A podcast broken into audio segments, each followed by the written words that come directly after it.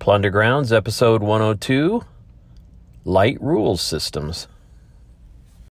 Plundergrounds, Plundergrounds, welcome back to a brand new show. Ray's gonna take you where you didn't know you wanted to go. Fantasy and dungeon delve, science fiction, watch yourselves. So, why did I say light rules rather than rules light? Well, rules light is a phrase that I've tossed around a number of times, but I was reminded again in a discussion on the Audio Dungeon Discord, a really good discussion, about how labels are not helpful and how much baggage comes with them and how much they assume that isn't very definable. And so a phrase like rules light is a little tricky. What does that mean? What would you consider a rules light game? What you consider a rules light game might be entirely different than what I consider a rules light game. Some people would call Savage World rules light. Some people would say Dungeon World is rules light. Uh, neither of those are what I would think of as rules light, but it's not a helpful term. So I'm going to talk about light rule systems, and I'm going to try to define that up front as a system that provides a mechanism or mechanisms for answering what happens in a role playing game based on the uh, fictional situation and relative factors. And it does it in an economical package, preferably one that can be taught in just a few minutes. So, we're talking about a system that doesn't have endless mechanics. We're talking about a system that can be taught fairly quickly. Um, and hopefully, and this is something that applies to really all role uh, role playing game systems. We're talking about a system that is transparent, so doesn't include a bunch of rules that's only in the GM's head. Um, that covers the basics, you know, how to manage your resources, how to resolve conflicts, how to make rulings at the table, um, and what else? One that's consistent, where the systems, if there's more than one mechanism, they seem to complement each other and fit together um, in a way that's not confusing or, or counterintuitive.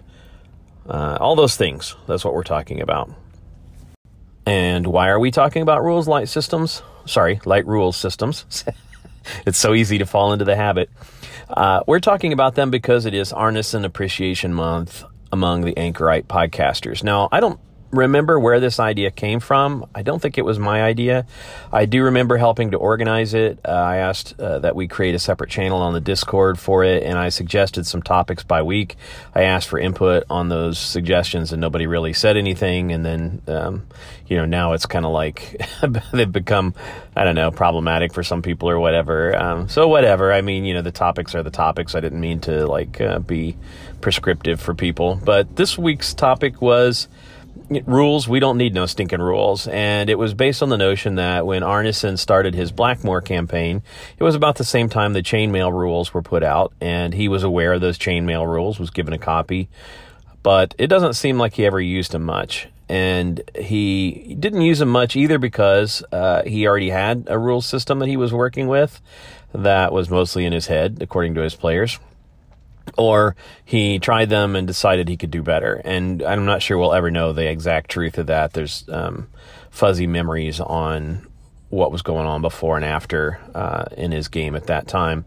But uh, he discarded kind of heavier rule set and went with a very flexible, uh, agile rule set at the table. Now, the problem with Arneson's rule set, I think, is that it was uh, never consistent, like it would change from week to week.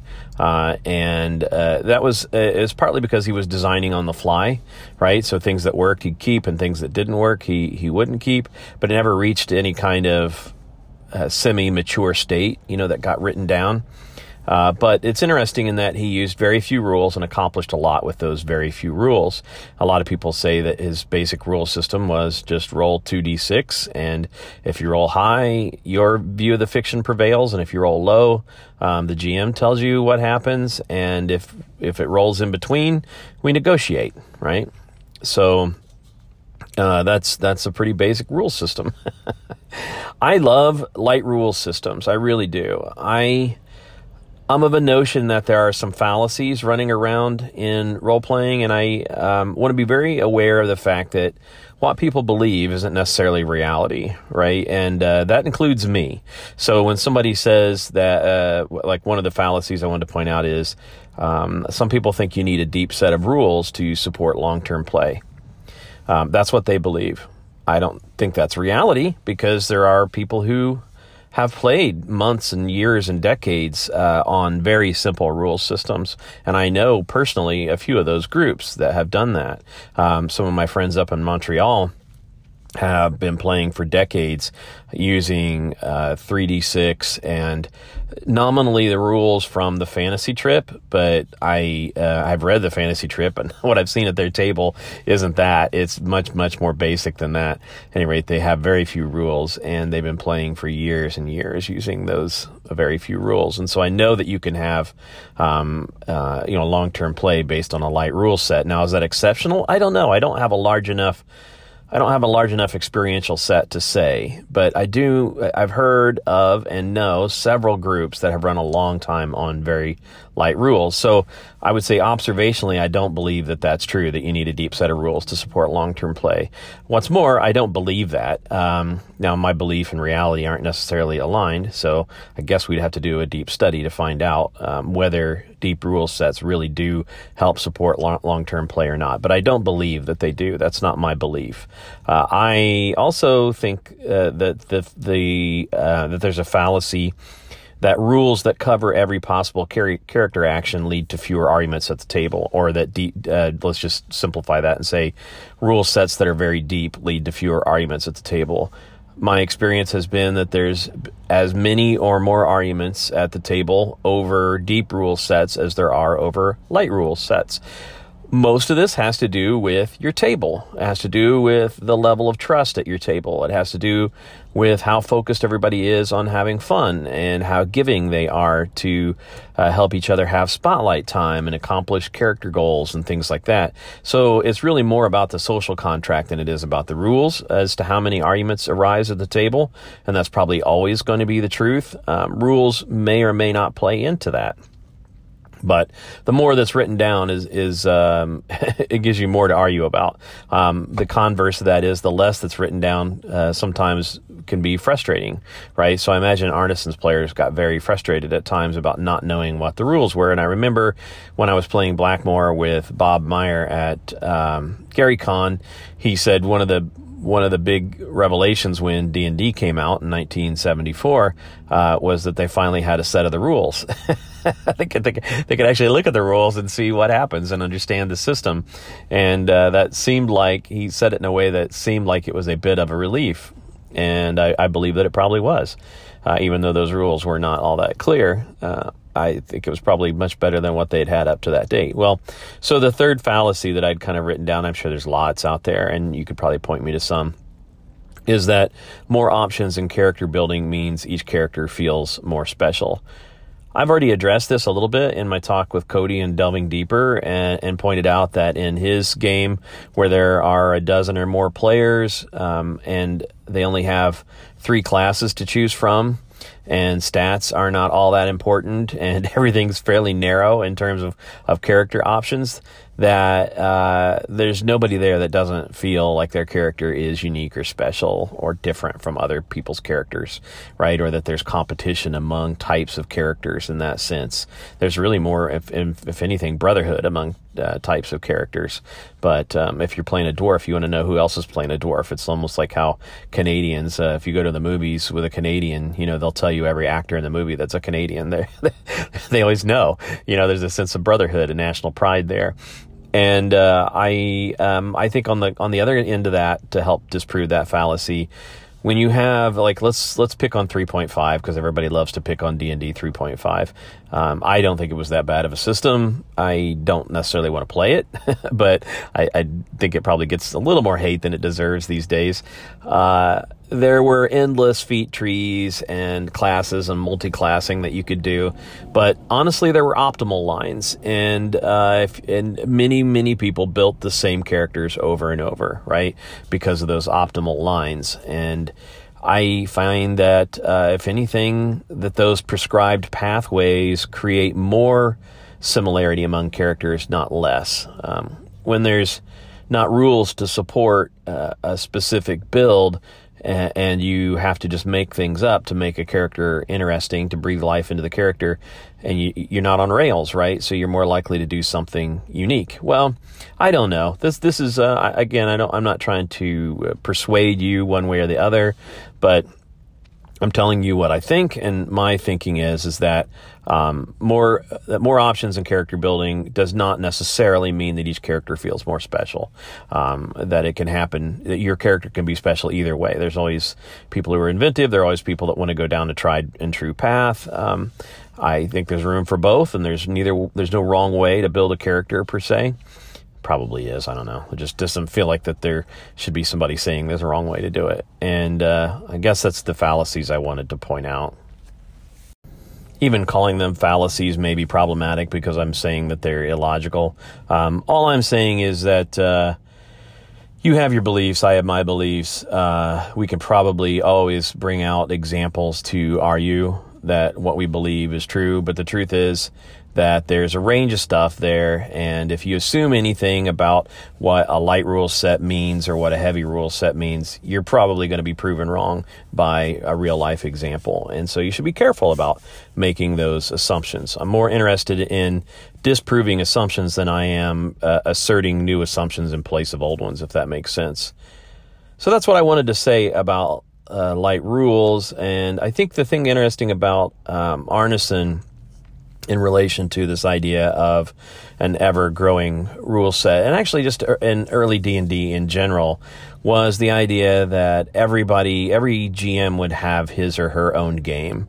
Uh, meaning that you would take this base of rules and that you would add some uh, flavor to them by choosing which races were in your campaign, by having a you know thematic uh, influences on your campaign. Like you, one person might do an Arabian Night style campaign, while another might want to do one based on uh, Norse mythology, right? And they would feel very different, and might have different uh, classes in them. Uh, for instance, the Norse one might have berserkers and um, skin changers, whereas the uh, uh, Arabian Nights one might have, uh, you know, people who are descended from uh, uh jinn or um, cities of brass and things like that, right? So there's there's obviously just uh, differences between games, but there's more than that. There's rules differences between games, where uh, some some GMs might have allowed certain classes or disallowed other classes or have consistent rulings that differ from another GM's consistent rulings on things like, you know, drowning or whatever, you know, whatever you could imagine could happen in game. And that uh, each GM's table would become this kind of um, microcosm of the entire role playing world. And this is a little bit what uh, Rob Kuntz was trying to get at, I think, in his book, Arneson's True Genius, was the idea that uh, the the ideal system, the Garden of Eden state, as he called it, would be for all these microcosms to exist, but for there to be a larger awareness or community through things like newsletters that would share ideas, and some of the best practices would then get wide adoption, widespread adoption. Maybe not universal adoption, because you always want to have room for people to flex and grow and evolve and test. Uh, but that uh, you'd have this perfect uh, balance between uh, individual tables and their innovations uh, and practices, and the larger set of best practices and discussion about uh, how to best role play or or what works well in role playing kind of idea. And that's that's a pretty neat idea, and I think that's where early D and D was going. Um, and then according to Kuntz, and I and I think this is an interesting argument that when Gygax wrote AD and D, he moved from an open system to a closed system, and I think he did do that for but uh, the reasons Arneson says he does it, did it, and why, or sorry, the reasons that Rob Kuntz said he did it, and the reasons why I think he did it are, are probably differing. And I think it was more of a practical move. I think the the business side of things was becoming more apparent to Gygax, and uh, for people to be able to, it was it was becoming beyond his control. Is uh, you know the ability of one person to write everything for the system. And so, if he was going to have other people write for his system, he needed to codify it in a way that was consistent enough so that uh, any two or three people writing modules for it wouldn't have such differences that uh, any any play group out there couldn't adopt any one of the modules and play it. Right? You couldn't have modules that were based on house rules that differ so so much that um, that the modules weren't uh, you know playable in the same universe you didn't want to have to change rules every time you change modules is maybe a better way to say it. Uh, but in, in, any case, for whatever reason he did it, uh, AD&D did move to more of a closed system, and Gygax stopped encouraging GMs to kind of invent their own systems, or maybe I should say it a better way. He started saying that um, you know you're free to invent your own systems, but it's not D&D anymore, and, and started putting a hard line on what was D&D and what was not D&D in a, in a gatekeeping sort of fashion. And uh, Kuntz, you know, argues that the world would be better if we never moved to that closed system. I, I think it's a little bit naive, and um, if you look at Arneson systems, they certainly didn't get less complex over time. They got more complex over time, uh, and uh, did not ever see grand adoption because we do have this larger discussion going on about what makes good role playing, what's best practices in role playing, and it evolves, right? So in the last decade, there's been a lot of good talk about inclusivity and um, not having a hobby that's defined by dead white guys, and uh, that's fine, right? I mean, it's no, I, I, sometimes don't like that phrase because as a white guy, it stings a little, um, but I understand it, and uh, that uh, there should be representation uh, from all perspectives in a game that we want all perspectives to play in, right? Uh, I don't know if I said that well, but if we want our table to to reflect the diversity um, that the wonderful diversity that we see in the world, then it, then it has to come from a place of diversity. And so we we want to you know there's been an effort in uh, and and I mean that in the capital E sense effort.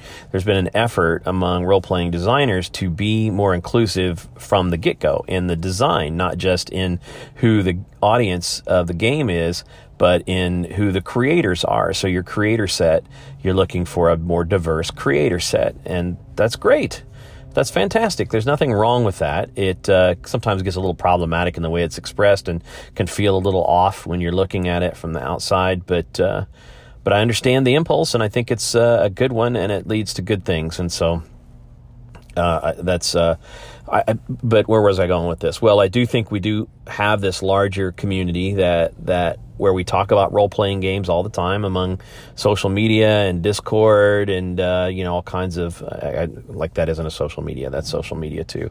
Um, you know, at gaming tables and game shops and wherever else we talk about it, uh, but primarily social media. Let's be honest uh, where people compare notes and talk about what works and what doesn't, and what they think might work and what they think uh, might not work. And um, you know, it's just a it's a great uh, proving grounds for systems to to know what's been tested and what hasn't been tested, and uh, it's just it's a very cool time in that respect. And we all arrive at some conclusions about games. Um, or, or not. I'm not sure how much consistency there is in, uh, on some days, but I feel like uh, what has it been more harmful than not harmful? I mean, I feel like there's sometimes when systems get a rap and it's not always deserved, but I, think for the most part, um, people are smarter about making recommendations. Let's put it that way. Uh, we're better at characterizing role playing games when we stay away from labels, especially, and just talk about it. So if I want to talk about Savage Worlds, I'd say, well, uh, Savage Worlds is very well designed for, uh, you can play at Theater of the Mind, but it's really well designed for miniatures play uh, on a grid. Uh, it's fast, fun, and furious, just like its tagline says. It uses a lot of mechanisms that don't always feel like they fit together. Bennies, cards, you know, uh, all the polyhedral dice. Uh, so if you like uh, tactile elements in your game, you're going to like that. I think it's a, I think it is a very tactile game. Uh, plays quickly. You can handle large numbers of combatants. It is a fighty game. Uh, all those things are true. That's much better than saying it's a trad game because trad game has a lot of baggage and means certain uh, well means certain things to certain people. It doesn't mean um, a set of agreed upon things to anyone. That's not well defined. Uh, but that's that's how I would describe Savage Worlds. And then if I'm going to describe Dungeon World, I'd say, uh, and these are games that I've played, so uh, you know I, I, can only really do a good job of describing games that I've played a significant amount of time, uh, put a significant amount of time into. Dungeon World is a uh, fiction first game where you really care a lot about uh, fictional positioning, which is to say how you describe the environment and how do you describe your character acting within the environment matters a lot. Um, there are different ways, for instance, to engage in combat, and it's all based on how you talk about what your character is doing. So you might uh, uh, say you're you might uh, describe an attack in such a way that it becomes the hack and slash move, or you might describe an attack in such a way that it becomes the defend move or the volley move, uh, and that's all just based on the fiction. And the whole idea of the system is to move you back and forth between the dice and the fiction in a seamless way, so that you're not really ever breaking fiction uh, any more than you have to. Uh, it is a, a, game that you can teach fairly quickly, but not not necessarily one that's just awesome for one shots. You know, it's really better in long term play. Uh, it does take, you know, 10 minutes or so, I think, to teach well, and uh, 15 to 20 minutes to set up characters, even though you could do it a lot faster once you know the system. I mean, you could build a character in two minutes uh, if you know the system, but if you're introducing playbooks to people, it's a, it's a novel enough concept that it takes a little while to explain it well and to get them comfortable with what's going on with the move mechanic and the playbooks and all that. Uh, but it, I would not call it, uh, even though it's fiction first, I don't know that I would call it a story game. Partially because I don't even know really what that means. Some people hang it on narrative control. Some people hang it on uh, director's stance and all these other terms. I, eh, it's a game, you know. I don't know what that means, so I can't I can't label it a story game. I just like I don't really know what I know. I mean, I I have a very um, there's a kind of book definition of OSR that I could go with, but OSR has come to mean a lot more things than than just uh, games based on rules from the 70s uh, and early 80s. D, uh, you know, mostly D and D rules from the 70s and early 80s, but. Uh, so let's see how else would I describe Dungeon World? It uses all the dice, but it mostly cares about 2d6. That's the that's where the big mechanic. And it actually, I say it uses all the dice, but it really pretty much never uses a d20. So um, that's interesting and it's a player facing system. So players make all the rolls. The GMs make very few rolls. Mostly, if they roll anything, it's monster damage. Uh, it's quick to build for. It's um, it can become a little cumbersome in terms of number of moves that are out there. If you don't realize they're all the same move, just just iterated different ways, right? Slightly different ways to. It's it's basically how you build them fictionally that makes the difference. Uh, but there's only a few basic patterns that you need to recognize to to really learn the game. Uh, so it's not really that deep of a learning curve, but sometimes it feels like it because of the way it's constructed. And it is a little bit of an oddball game. It's kind of in between a lot of systems, and it does take some uh, explaining to people, and uh, it takes a little bit of like uh, you have to flip a switch in your mind to get it. Okay, so that's that's uh, Dungeon World. Should I do one more? I think I think I will. I think I'll talk about uh, something really light, like, well, lasers and feelings, I know super well, and I've described it a number of times, but lasers and feelings use D6s only. You're looking at the number of successes to uh, see how well you do. So it's a system that has not just success or failure, but gradations of success or failure, like Dungeon World does as well. But that's kind of an interesting thing. Um, it is eminently made for one shots and for quick learn uh, qu- uh, you know, quick to build character, quick to learn system. You can get a game rolling in five minutes. Uh, most uh, you only really have one stat, and uh, that creates the one number that is your stat creates essentially two stats because you've got times when you're trying to roll over it and times when you're trying to roll under it, um, and depending on two poles of you know, in this case of lasers and feelings, that's whether your action is governed by lasers, science, logic, whatever, um, mechanical things, or feelings passion, persuasion, action, physical action, that kind of thing. Um, and uh, what else? Uh, you know, there's oh gosh, there's not much else to say about it. It's fun. It's a it's a lot of fun. Uh, it probably isn't designed for long term play, and that's partly because it just uh, you could certainly play it for a long time, but um, hmm, why why do I say that? why do I say that it's not designed for long term play? It doesn't have an. Let me just say that. Let me uh, let me say I don't know uh, how well it holds up over long term play. It does not have an advancement system, uh, but I don't believe you need an advancement system for long term play, and you can certainly add one to it. Uh, I my my favorite thing to do to it to add a long term play mechanic is to allow people to write one one line stunts, uh, which are things that they're always prepared to do in the fiction or they're always experts at in the fiction. Um, uh, and in the case of like a like if your character is an elementalist, um, you would write down basically a spell, or if you're a fighter, you might down write down a, a, trick that you use, you know, some sort of like throw your sword or something like that as a thing that you're always prepared to do uh, and that gives you an extra die when you're trying to roll for it.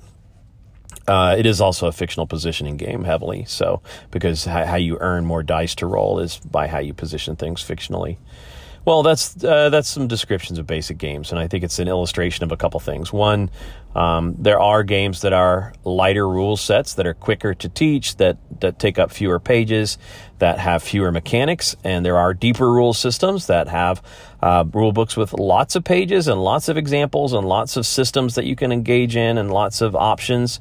Um, and one's not better than the other. You just have to describe them differently, and they uh, matter differently to players. Uh, some players want to learn deep systems, some do not. Some people feel like they, um, you know, want uh, the rules support for long term play, and some people think they're just fine without it. And um, that's all true. so it illustrates that there are different types of games, and it illustrates that labels don't help. That it's better to describe a game than to um, just quickly label it and assume people know what you mean when you say story game or trad game or rules light or crunchy or whatever. Um, and I think it also, uh, to get, bring it back to Arneson, I think in the end, that players will resist a system that is too much in the GM's head. Uh, it's okay to design a little bit as a GM and play with different notions at the table, but in the end, players need something they can engage with, not just the fiction, but something that's a little bit on how they need some understanding of how things are going to be resolved so that they can uh, play their characters effectively and drive towards character goals effectively. And if they don't know how things are going to be resolved, they can't do that, right? So, uh, you know, ultimately, I don't think while Arneson's style of playing was supportable long term because he was Arneson and entertaining and people liked to game with him. I'm not sure how sustainable it is at many tables just because it, it was too much in his head and nobody can really explain exactly what Arneson's rule system was because uh, you would have to first go to a point in time and then uncover that uh, before you before you made a comment because it changed from week to week and I don't th- I don't think that that's always a healthy thing I think some change is good uh, some experimentation is good uh, but uh, you know also at some point it needs to be written down and needs to be transparent to players. Well, I had lots more to talk about, but uh, I think that's enough for today. I think we've covered uh, the topic that I wanted to cover. Um, next time, I kind of got this notion. Well, I've been playing around with, if you look at my blog of radiantscroll.com, I've been playing around with um, Guy, an article that Gary Gygax wrote in 1975 about campaign building. And a friend of mine, JJ, and I have been working through that system. We've been doing some blog posts about it. I will talk more about that in the next show, hopefully with JJ. I also have this uh, notation in my journal right now, and I don't know if I'll talk about it more or not. I'm not sure where the idea is going, but I wrote down at the top of the page Spelljammer as Star Trek. Um, or do I mean Star Trek as Spelljammer? I'm not sure which I meant there, but uh, Spelljammer as Star Trek. And I was thinking about, um, you know, if you're going to do a fantasy Spelljammer style thing, but but make it more like Star Trek and less like Spelljammer, um, if that makes sense to you, because uh, especially original series Star Trek um, and Next Generation a little bit too had this very uh, specific feel to it that was, I think, manageable as a game and a GM. And so I was looking for Federation analogs. Um, uh, the three class system, prime directive, the idea of uh, uh, you know what space is is the phlogiston is the final frontier. Um, Klingons are they orcs? Romulans are they Drow? Vulcans are they elves? Which I think the Romulans Vulcans thing uh, being Drow and elves makes a lot of sense because there's a relationship in Star Trek between the Vulcans and the Romulans. Um, what would dilithium crystals be in in Spelljammer. Uh, I don't like the way um, I guess you supposedly fed magic items into a furnace and the into the helm, and that's how you powered ships in Spelljammer. I don't like that at all because it's like this endless quest for magic items and then to just destroy them. I, I don't know. Um, I, in my own game, the Fire Erinyes, I made up these uh, ancient sentient stones called the the uh, helm stones. Uh, and I you know might go with that. But uh, there might be other things I could use. If if you have a power source like dilithium crystals, it also brings into questions things like uh, phasers and transporters and other things you could power with them. So it might be better to kind of restrict it to like a fixed set of. Well, so I'm starting to build now. I'm just like in my head, I'm starting to build this whole idea of um, how would you quote unquote fix Spelljammer because I think there's a lot of cool things about Spelljammer, and I've got a whole podcast in my head. I think uh, now, the more I think about it, the more I realize I could go on quite a while. So we'll save that for another day. Uh, but I'll give you that's a bit of a teaser there. Thanks for listening. Uh, I'm Ray signing off. Uh, you know, Logan Howard, he always does that uh, theme song that you love to hum and that I love to hum. And he has a podcast called Swordbreaker and an erstwhile zine called Swordbreaker um, that comes out now and then. That's always excellent, and you should check it out. Uh, TJ Drennan is going to sing us out with his uh, version of well his version his original song about Dave Arneson uh, that he created just for the Anchorites Arneson Appreci- Appreciate Arneson month.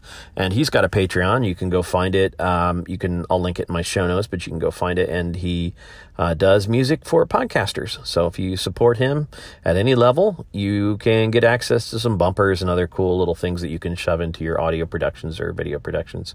Um, um, and what else? Nothing else. Oh, well, I guess I forget. I should always mention my website, www.rayotus.com. That contains links to all my other sites. I've been trying to uh, compart- compartmentalize a little bit. So I've got a blog called The Viridian Scroll. I've got some older projects like Ray's Radio Revival, which is about old time radio. I've got uh, my storefront, which is kind of slowly migrating from Jelly Jellysaw Games over to itch.io. Uh, I've been trying that out lately to see what that's like as a storefront. And I don't know, just lots of other stuff going on there. Monster Brothers with Logan, which one of these days will re- resurrect. I keep saying that. Uh, Got to make it happen. It's on me, really. I'm the one that's holding it up, I think. So until next time, look out for those rust monsters.